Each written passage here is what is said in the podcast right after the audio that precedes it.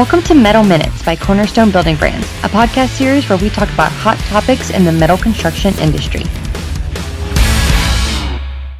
Hello, everyone, and welcome to another episode of Metal Minutes by Cornerstone Building Brands. My name is Lexi Edwards, and I'll be your host today.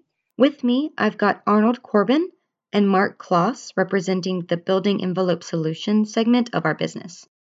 Today, we'll be spotlighting insulated metal panels and discussing how they can help meet energy building codes. How are you two today? Never better. Fine. All right. So, before we start out, can we get a little bit of background on your experience within the company and the industry?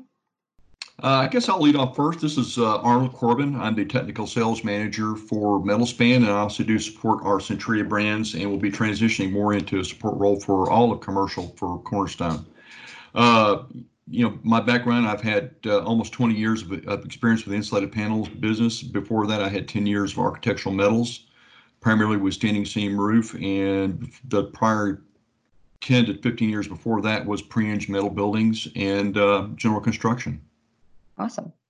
Mark Kloss. My title is uh, Director of R&D for the Commercial Division, and like Arnold, had a long, uh, storied past in both insulated metal panels for both Centria, Cornerstone, uh, companies before that, um, single skin companies, roofing, uh, engineering, structural engineering, you name it. So we've we've both been around the block a few times and uh, hopefully we're we're qualified to talk about this. All right, great. So let's dive in to the background of energy building codes and discuss how insulated metal panels can help meet those energy building codes.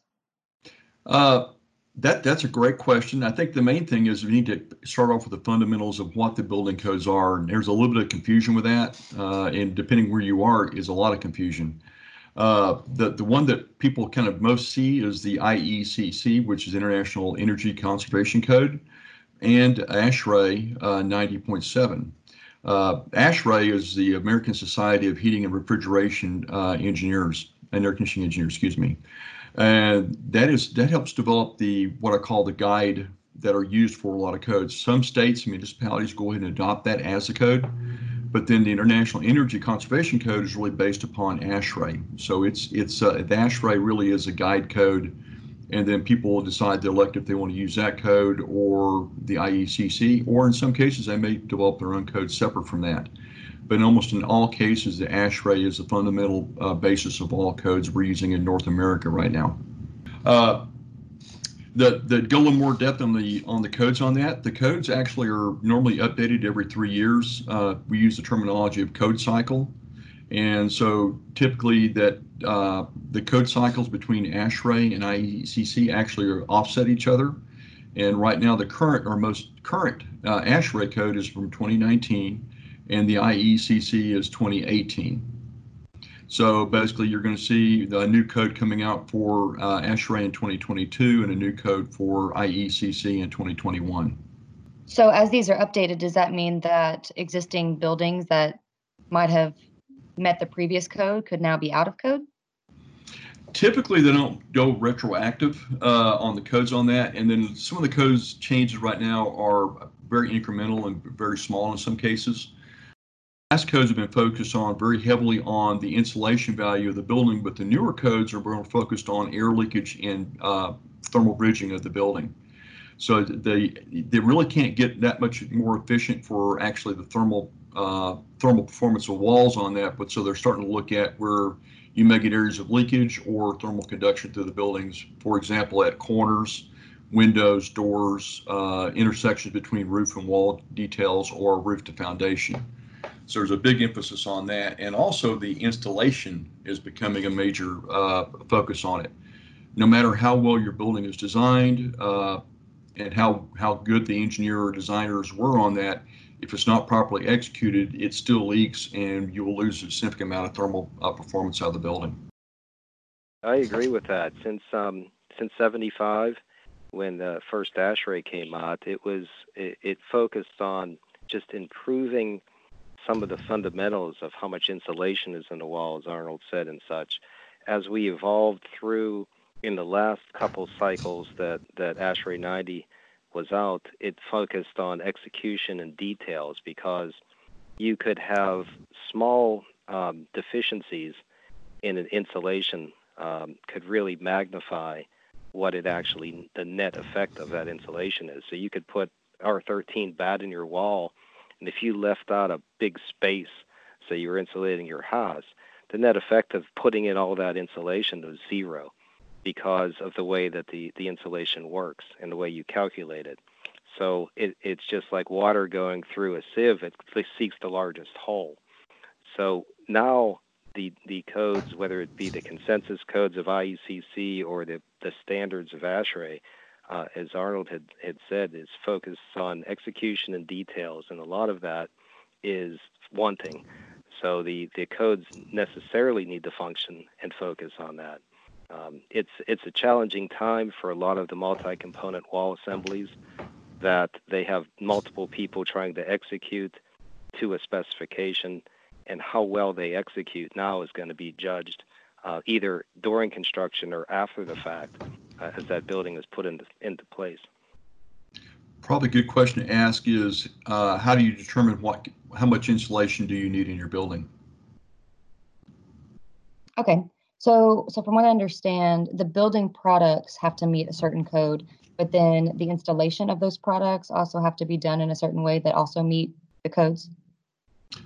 Yes, uh, and the, basically the way ASHRAE and IECC break down the North America, they break it down into eight zones. Those are primarily based on temperature, but then they have uh, sub-series on there that are based on about a moisture. So is it a marine environment? Is it a dry environment? Is it a moist environment? Or is it a warm, humid climate? Uh, so they break it down in different parts of the country on that, and that that's what is used as our guide for how much insulation we need for our building. And directly to your question, um, the the code language used to be just qualitative as to how well you executed these numbers. It said Port R13, it says provide an air barrier. All joints shall be sealed with caulking now there's testing that has quantitative numbers of how much air leakage you may have and be uh, and meet the requirements of the code. So that's what both Arnold and I are getting at. It really switched from qualitative to quantitative on a lot of these execution type um, specific figures in that code mandated language. Sorry for the run on there. okay, that makes sense. Let's talk about uh, the actual paths uh, for compliance. So there are prescriptive and performance building codes, correct? Yes, and those are not really more, those are really not tests on that. Those are actually how you uh, comply with the code on that. And so the way the, the code, there's really two different tables people work from on that. And again, it's broken by the various uh, zones and whether if it's a, a, marine environment in some cases on that. Uh, the first first table they use on that, and, and this is out of the IECC, is C402.1.3. And just uh, and the, the, the title is ideal on that. It's the opaque thermal envelope insulation component. And I really want to focus on component requirements for R value. And that's the one people are most familiar with on that. And the way it looks at it, it, it looks at the performance of individual components on that in a specific wall assembly. Uh, and this is the one thing is, that's been used for many years. In a lot of cases, it's sometimes misused uh, when it gets to insulated panels. Okay, is that the prescriptive way of doing it? That is the prescriptive way. That's okay. correct. And uh, kind of our, market, our construction market, uh, is I guess very mature on that, and people are used to seeing ours. A lot of people don't understand the U values. And again, the prescriptive uh, code on this, we're looking at specific performance of the components on that, not the whole assembly and and this is a this is a functional way of using some very the basic or probably some of the most common assemblies that have been used in the past for uh, for building construction on that but it doesn't necessarily recognize there's more the, uh, there's more types and different types of materials out there uh, pardon me, I got to think this thing through how I want to present this. Uh, to a certain extent, the prescriptive codes or approaching the prescriptive code does limit the uh, options designers have for building a building. Uh, and again, not to limit the design flexibility or to limit new products that may be coming into the marketplace, uh, they developed the the next table, which is C402 1.1.4 opaque thermal assembly. And I want to focus on assembly on that. And so again, to start looking at the whole assembly on that, not just individual elements. And that's where insulated panels typically live in for, for code compliance. And that's reported as a U value. Uh, Mark, you want to comment between the difference between uh, U and R values? Yes, I may. The when we talk about the U value, that's an engineering term that's actually used to calculate heat loss. Uh, the the problem with that is for the consumer and even for the design professional, the architect, is that it's a number less than one. So it's cumbersome for them to work with. And typical human nature, you like to see numbers. You want to compare 10 to 8. You want to compare 20 to 10. You don't want to compare 0.01 to 0.03. So the R is really a, a manifestation of just consumer usage for or the regular working man usage of looking at a whole number instead of a fractional number. And it is by definition uh, the inverse of the U value.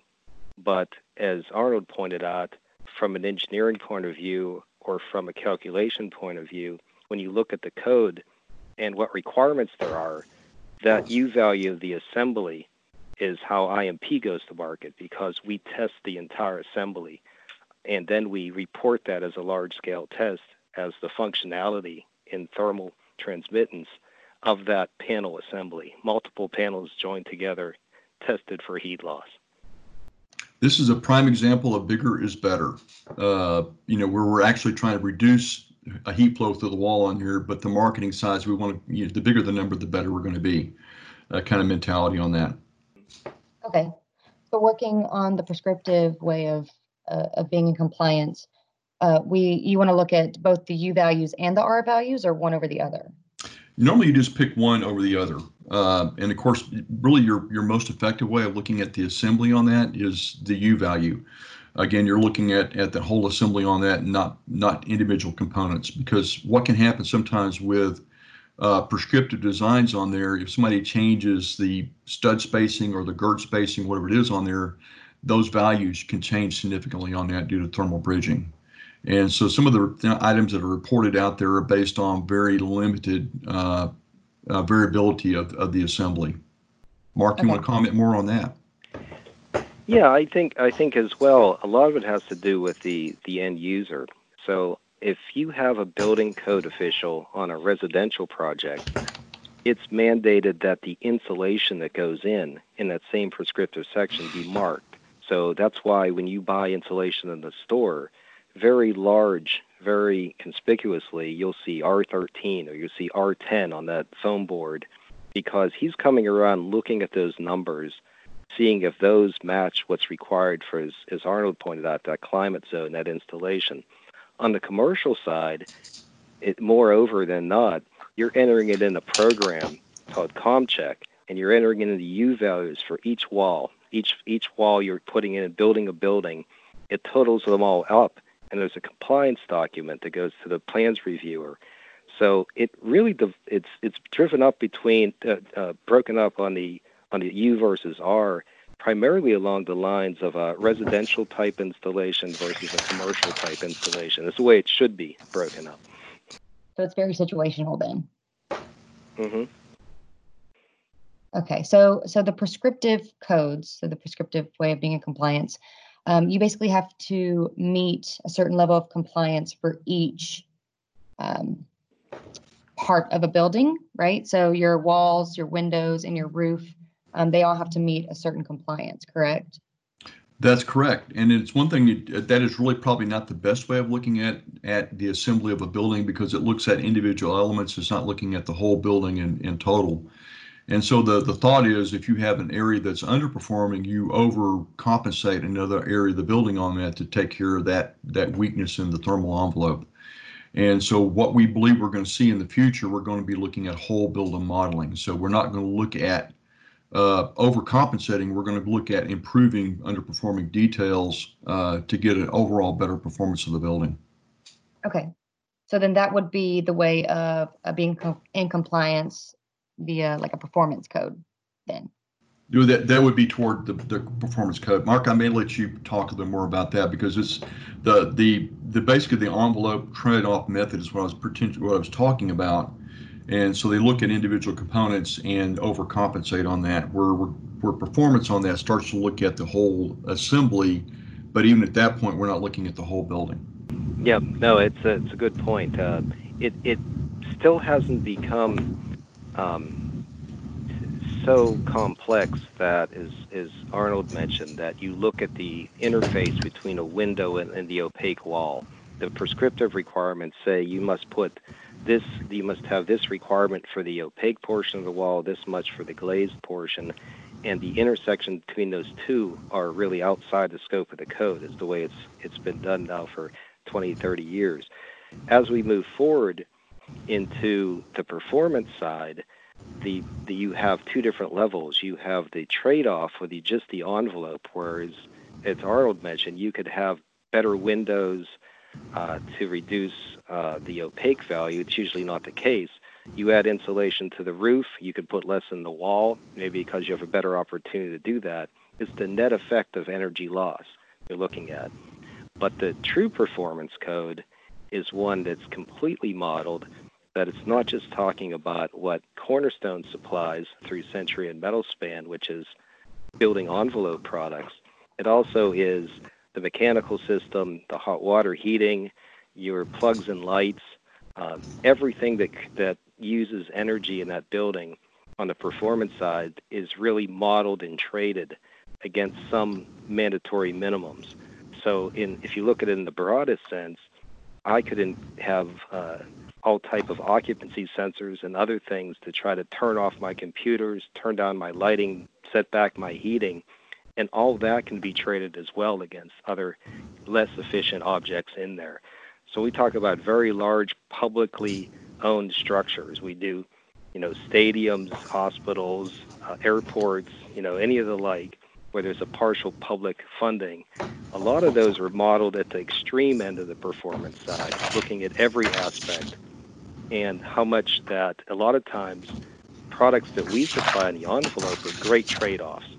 The IMP product can provide more than efficient, more than the basic requirements for efficiency of the envelope and allows them then to look at more glass area or less efficient things inside that building because we're a great item to trade off with. To kind of build a little more on that thought, also we haven't we're fairly easily uh, uh, installed product on that, so it's easy for us to maintain the thermal envelope and continuity in the the air and vapor barriers around the building. So that's one thing we really bring uh, to the table on there. We have high levels of performance, but but relatively simple to install. Uh, so it's easy to avoid making mistakes in installation. That was a really good way of explaining it. Um, so I think you had mentioned at one point that um, the the performance pathway is kind of the way that we're moving towards, just because that it's looked at from a a, a complete building standpoint, or is the prescriptive way still being used? Oh, absolutely, it is. Again, it, we have a very mature uh, construction market. We keep doing things we, because we've always done it that way. In some cases, we perceive them to to to perform well. Uh, when in actuality, when you look at the actual performance, they really don't. So it's an education process with designers and code officials. Uh, I was at a, an industry meeting not too long ago, and one of the people that were in the meeting had said, "It's a good thing that code officials don't know the code." And so we've seen uh, kind of a slow adopting or understanding of the changes that are going on in the codes and the limitations of our current products. Uh, but right now, there's a lot of people still out there using prescriptive codes uh, for design of their buildings.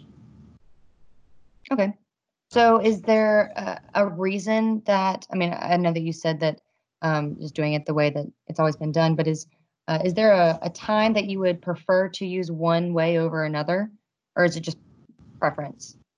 Well, if you're using a traditional construction method, you know your your your steel studs or wood studs uh, with infill insulation on that, you could very well use that, and it's a, still a very common and valid uh, assembly method on uh, for buildings out there.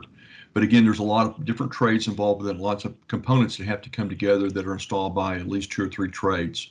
So yes, it can still be used on that. If that's your preferred method of construction, yes, you can do on that. Uh, but then again, you still get into verification that it was properly installed uh, with commissioning of the building or, or uh, air barrier testing of the building. Okay. So the the performance pathway um, it, it allows the building designer to optimize various parts of the building. Um, can this save time or money or any type of operating expenses? And, and the answer is yes to all three. Uh, a lot of people focus on the cost of construction, and really the majority of the cost of ownership is the, the maintenance and operation of the building after construction. So a lot of people focus too much of their time on the to get it built version, or let me let me restate that. Uh, too many too many owners focus on the construction cost and not necessarily the operational cost of the building. And in almost all cases, operational costs will always outweigh the cost of building the building over the long all over the long-term ownership. Mark, you want to restate that? I don't know if I stated that that well. No, I I, th- I think that you get to the right point there. That sometimes it's it's a matter of just complexity. So, let's say that you wanted to have a lot of glass area, you wanted to have a large glass facade, and you look at the prescriptive method, and that would be such a penalty. But then you look at the fact that you could gain energy uh, through those windows. You can shade it so you don't overtax your cooling system. And if you start bringing in those other factors that are more complex, that in the end could all be a net advantage, the orientation of the building, the proportions of the building, all these things, that when you look at a performance standpoint, you could look at the energy savings that you don't have to have the lighting, the, the lights on as much on instead of just the heat loss through that glass. So in those type of larger energy trade-offs, the only way to justify that, which usually ends up a net positive, is to use the performance method.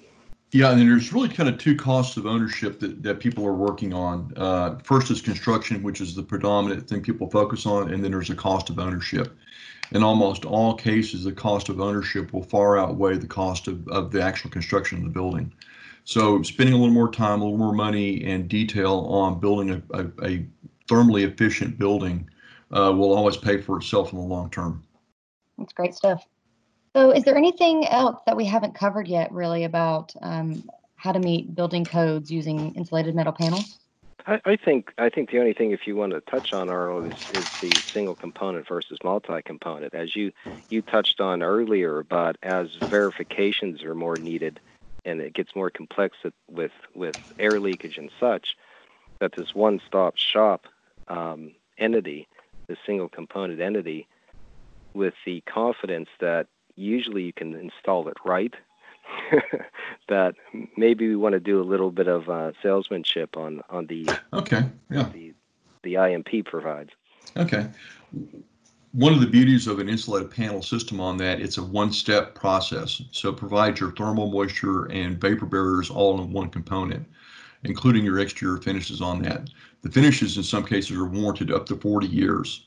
Uh, and to add even more to the value on that, we also have integrated details such as windows, corners, uh, and intersections into uh, other foam panels uh, components such as roofing. And so it's a simple one-step method on that to achieve uh, a very high-performing uh, thermal envelope. Okay.